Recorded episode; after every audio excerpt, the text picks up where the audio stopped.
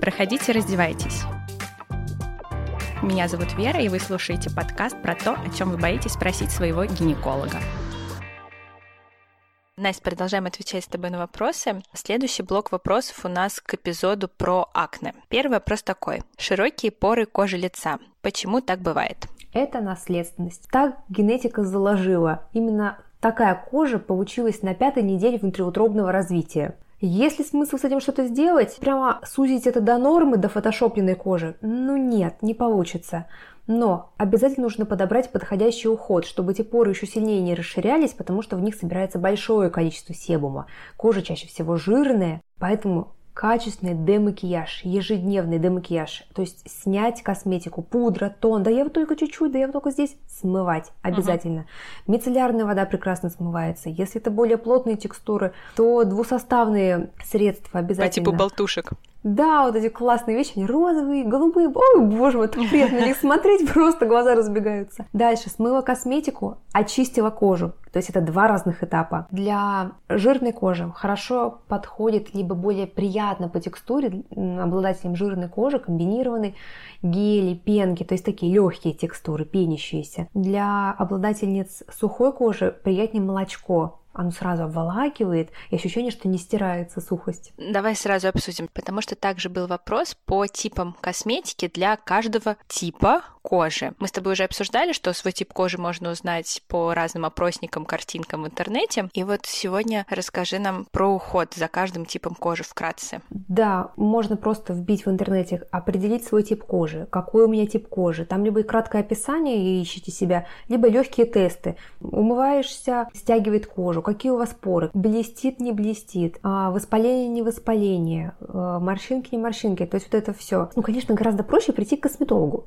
на уход. Он вам за 3 секунды скажет, какой у вас тип кожи. Самое простое и самое полезное. Дальше уже подбирается. Например, для сухой кожи классно, приятней подходит а, такое очищение, как молочко. Такая кремовая текстура, мягко очищает. Кто-то любит масла, вообще здорово. Для жирной комбинированной кожи приятнее гели пенки, например. Есть для очень сухой кожи, атопичного, такая чувствительная, мыло без мыла, например.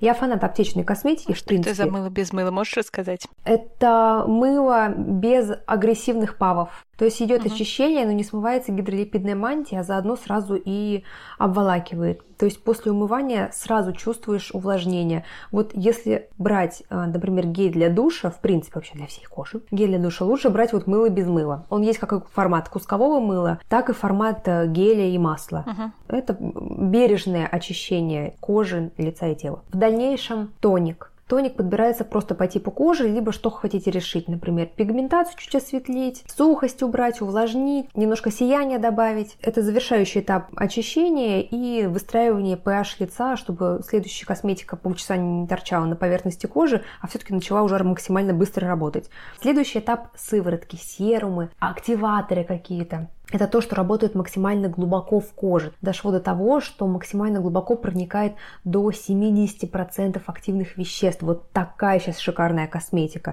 То есть это не пленочка сверху лежит, это не детский крем. Вот ни в коем случае, а пожалуйста, не используйте для взрослой а кожи детский крем. крем. Детский крем э, он, у детей нет гидролипидной мантии, она еще не сформировалась, у них нет своего местного иммунитета. А у взрослых у нас есть, и получается у нас своя пленка, и сверху еще добавляем еще одну искусственную. Нарушен газообмен кожи. Вот тебе, здравствуйте, прыщи, комедоны и вот это вот все. грусть тоска какая, оказывается. Да, поэтому оставим этот метод вот там в прошлом и детям.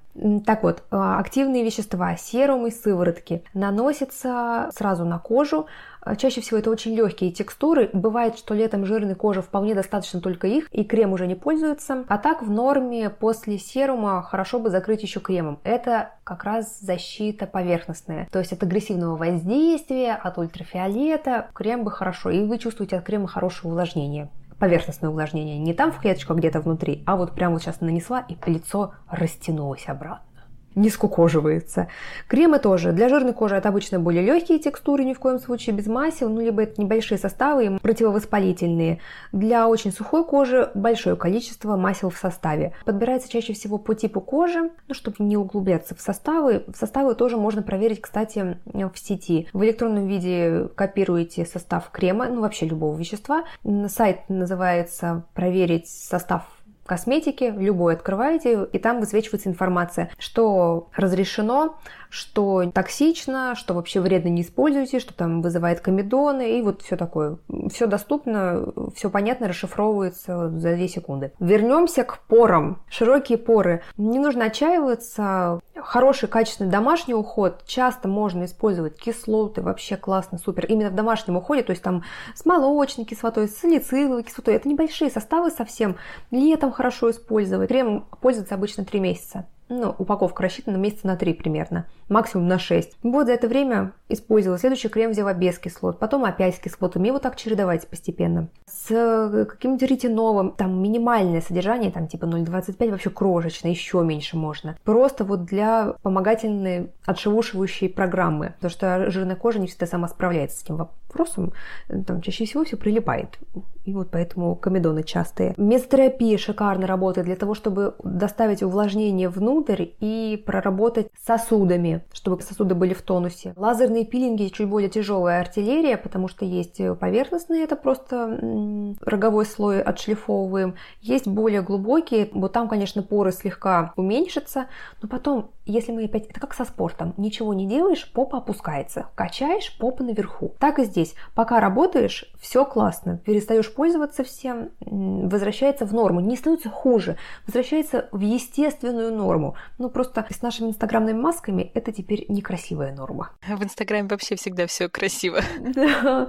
Какие общие рекомендации? В принципе, уход за кожей – это домашний уход, кремы, маски, очищение, сыворотки. Это салонные уходы, чистки. Чистка, например, раз в месяц, пожалуйста. Уход там хоть каждую неделю.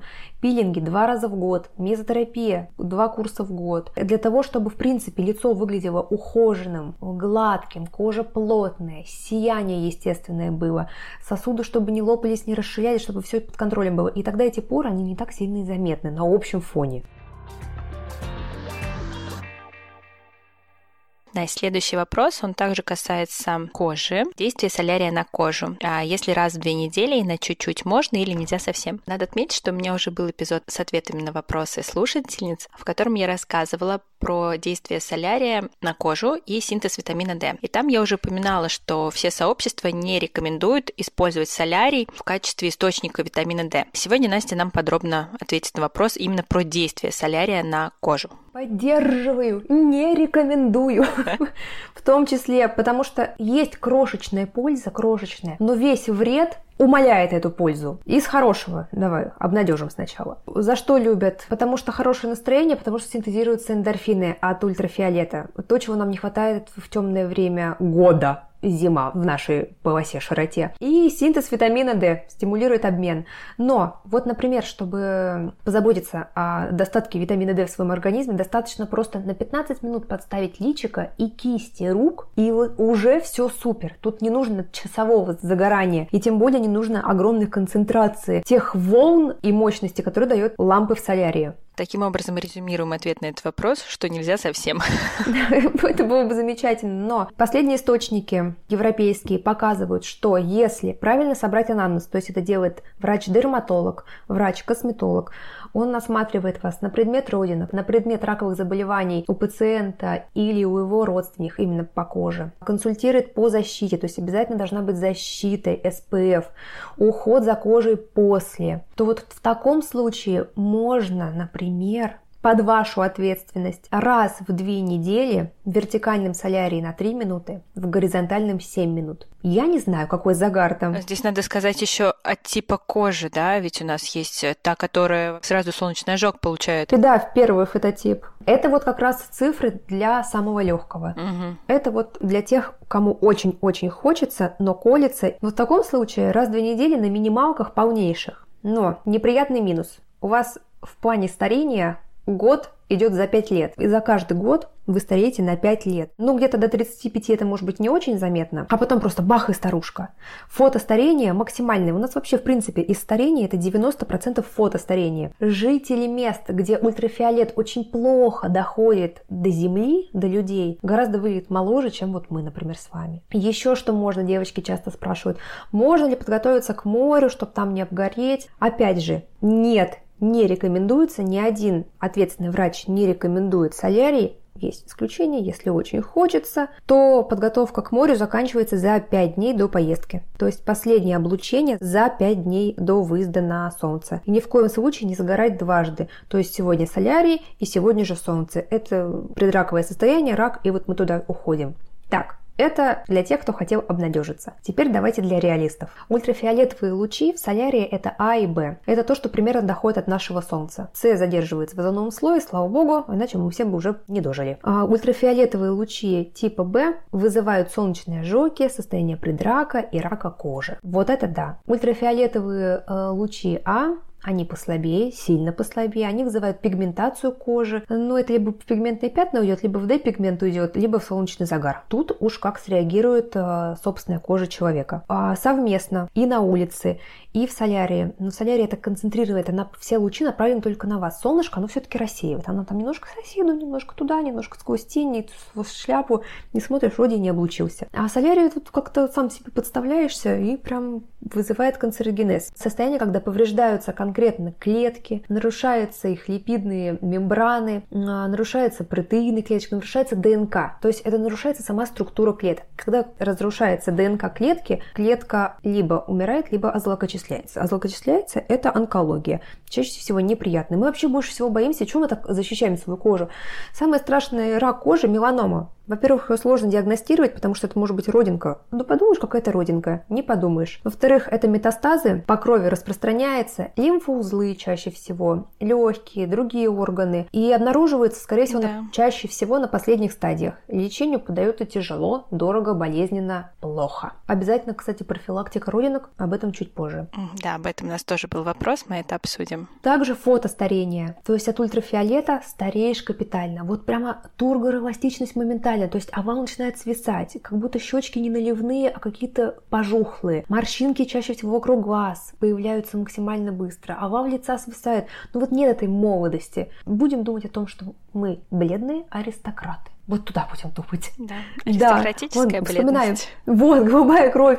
Ультрафиолетовые лучи А и Б вызывают хроническое воспаление в коже, разрушают волокнистые структуры, бесконечные телеангиоктазии, это сосудики вылезают на лице, на теле, начинается с носа, щечек, и вот так потихонечку все лицо постоянно красное-красное, как будто воспаленное, ну и есть воспаленное. Развивается фоточувствительность, а, чаще может появиться аллергия на солнце, если девушка принимает, например, оральные контрацептивы или какие-то антибиотики, нестероидно-противовоспалительные средства, это обезболивающие. Диклофенак, нурофен и так далее. Да, найс, вот это все.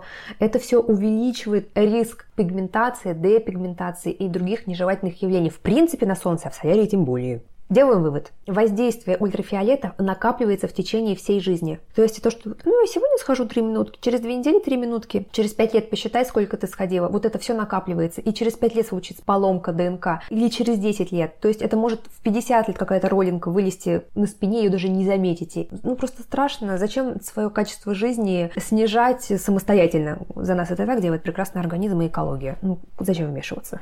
Это точно. Резюмирую, пожалуйста, если можно воздержаться, никакого солярия. Вот если очень хочется, возьмите автозагар, возьмите жидкие колготки. Это то, что нанесла сейчас, сразу высохла, сразу пошла. Автозагар нанесла, там, допустим, на ночь, утром загорела через 8 часов. То есть такие вещи. Это просто красящий пигмент, он хотя бы ничего не провоцирует. В общем, альтернативы более безопасные для здоровья существуют, к счастью. Как раз далеко не отходя, поговорим о родинках на коже, когда очень много, практически везде, о чем это говорит, как узнать, какая родинка опасна и как следить за ними. Здесь, конечно, несколько вопрос на стыке онкологии и дерматологии уже на самом деле, но в рамках дерматологии расскажи, пожалуйста. Очень красиво, когда человек усыпан родинками. Это просто, это так романтично. Человек созвездие. Много родинок – это неплохо. Не значит, что нужно сразу бежать все удалять. Нет. Первое. Как себя обезопасить? Раз в год, если э, дерматолог скажет чаще, то это раз в полгода. Посещать дерматолога либо по месту жительства, либо в какой-то частной организации. Это должен быть либо дерматолог, специализирующийся на родинках. А у него есть какое-то особое название? Нет это просто человек работает с родинками.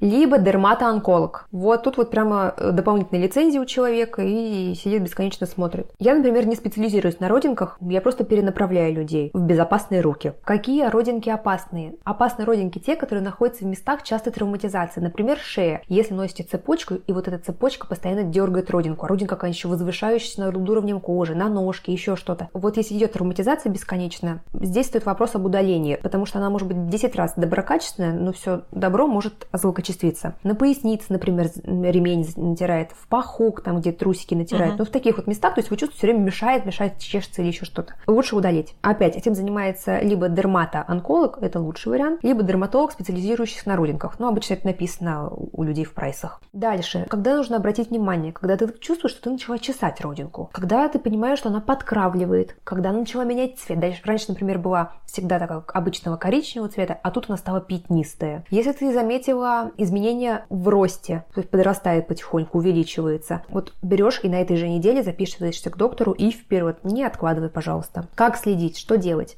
У нас раз в год в мае проходит день меланомы. Можно прийти э, к дерматоонкологу на осмотр. По месту жительства можно прийти, как угодно. В первое посещение составляется карта образований, фотографируется, описываются все подозрительные образования. В дальнейшем доктор следит. То есть тут вы уже свою ответственность слегка за ваше состояние перекладываете на специалиста. Удалять у дерматоонколога это лучший вариант, либо у дерматолога, который работает с родинками. Идеально всегда отправлять на гистологию. Как происходит э, удаление? Сначала осмотр, осмотр под аппаратом, диагностика.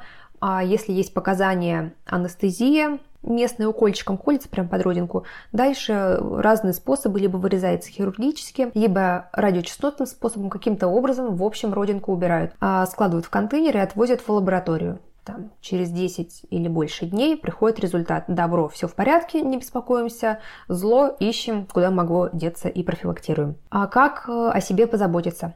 Обязательно SPF защита. В принципе, вообще, всегда. Вот если это лицо или открытые участки тела, ежедневно. Uh-huh. А при загаре тем более есть специальные стики, есть густые кремы SPF, вот прям такие густые. Они локальные. Там на носик можно помазать, плечи, если сильно обгорают, и родинки. Обязательно. Есть дифференциальная диагностика. Э, делает специалист, потому что родинки-родинки – это общее название.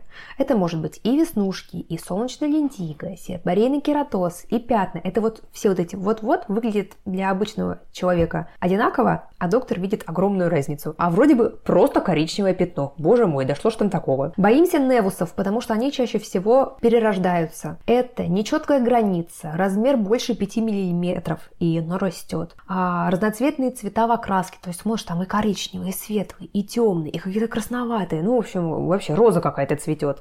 Неровный контур, покраснение кожи под и вокруг. Это все uh-huh. тревожные звоночки. Ноги в руки, рулинку вперед и к доктору.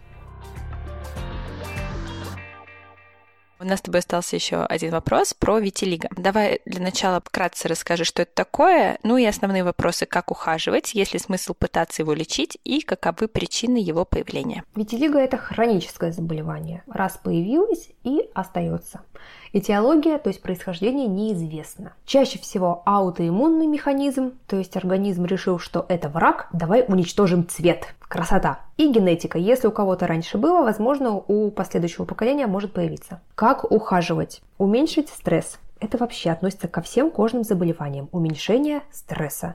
Либо его, а, ну это очень странно его уменьшить, его можно преодолеть. Медитации, прогулки на свежем воздухе, качели, самокаты, велосипеды, лежать в ванне, спа, массаж, спорт, чтение книг, Поход к косметологу, шопинг, путешествия. Вот это все, что вас перезагружает, разгружает. Найдите это место. Нам как объясняли на психиатрии, потрясающий. Лектор рассказывал, что медитация – это не когда ты сидишь в позе, и у тебя больше никаких мыслей нет. Это тяжело. Начни с медитации такой, когда ты занимаешься каким-то делом, и ты больше ни о чем не думаешь. Например, спуск на лыжах с горы. Вот в этот момент тебя не беспокоит, а там вот у детей там сыпят, там в садике нужно сдать какую-то там, приготовиться к утреннику, там мужу нужно еду приготовить, а то уже он сам без руки ничего не может. А вот у меня там каблуки порвались, ой, да и потолстел этот. Нет, ты в этот момент думаешь только о лыжах, как тебе повернуть ногу, как тебе повернуть корпус. Уменьшаешь стресс. Дальше. Никакого интенсивного солнечного облучения. SPF 50 каждые 2 часа, тень, шляпа, закрытая одежда, вот эти все дела. Не травмировать кожу. Это усугубляет ситуацию. Могут появиться новые очаги. Есть ли смысл лечить витилиго?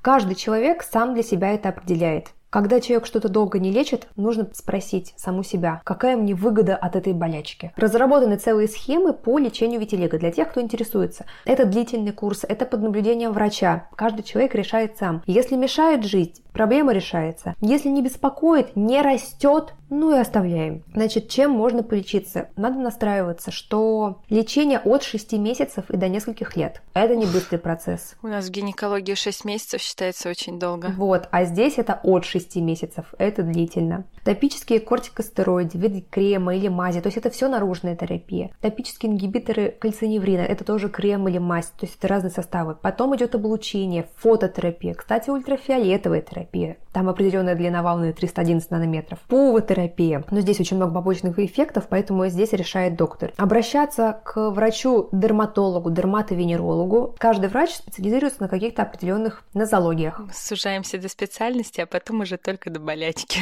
Да, да, ну потому что зачем тратить э, время? Мало того, что нужно найти специалиста, нужно еще, чтобы вы с этим специалистом хорошенечко сошлись на энергетическом уровне, чтобы вам было комфортно. Вам с этим человеком работать несколько лет, между прочим, если соберетесь, чтобы не бросать. Ну да. Например, есть ситуация обратная. Если больше 50%, даже больше 60% уже обесцвеченная кожа, то есть вариант да обесцветить всю здоровую кожу. Вот монобензиловый эфир гидрохинона как раз вполне с этим справляется. Но здесь только под наблюдением и назначением врача. Лазерная терапия, естественно, решает, тоже депигментируется, то есть где-то можно доосветлить участки. Бывает, например, на александритовом лазере, если прорабатывать, он стимулирует волосяные фолликулы, работает с волосяными фолликулами, и наоборот может появиться здоровый пигмент. Витилиго это такая белая кожа, молочно-белая, очень красивая мраморная кожа, потрясающая вообще-то. И там могут точками появиться, то есть если не получится заполнить равномерно, это будет точечно. Маскировать можно, есть специальная маскировка тональная, то есть там прям подбирается по составу. А можно автозагаром, нужно пробовать сначала на незаметных местах, чтобы посмотреть, как на вас отреагирует, чтобы не пошло пятнами. Татуировки, травматизации, пирсинги в местах витилиго могут усугубить и вызвать прогресс заболевания. Быть морально к этому готовым, если собираетесь набить. А, лазерная эпиляция, возможно, кстати, на очагах витилиго под наблюдением врача. У меня и... вопрос а, сразу mm. по ходу. Смотри, там, где витилиго, как правило, эти волосы тоже обесцвеченные, седые растут. Да, если волосы обесцвеченные, ничего не сработает. Бывает темненькие еще растут. Когда темные mm-hmm. работает, а да. так нет смысла, да. Бывает сначала депигментируется кожа, а фолликулы есть пигмент, и он дает волосу пигмент, все нормально. На этом, собственно, все. Пишите свои комментарии, ставьте оценки. Нам это приятно и важно. Надеюсь, этот выпуск вам понравился. До новых встреч. Пока-пока.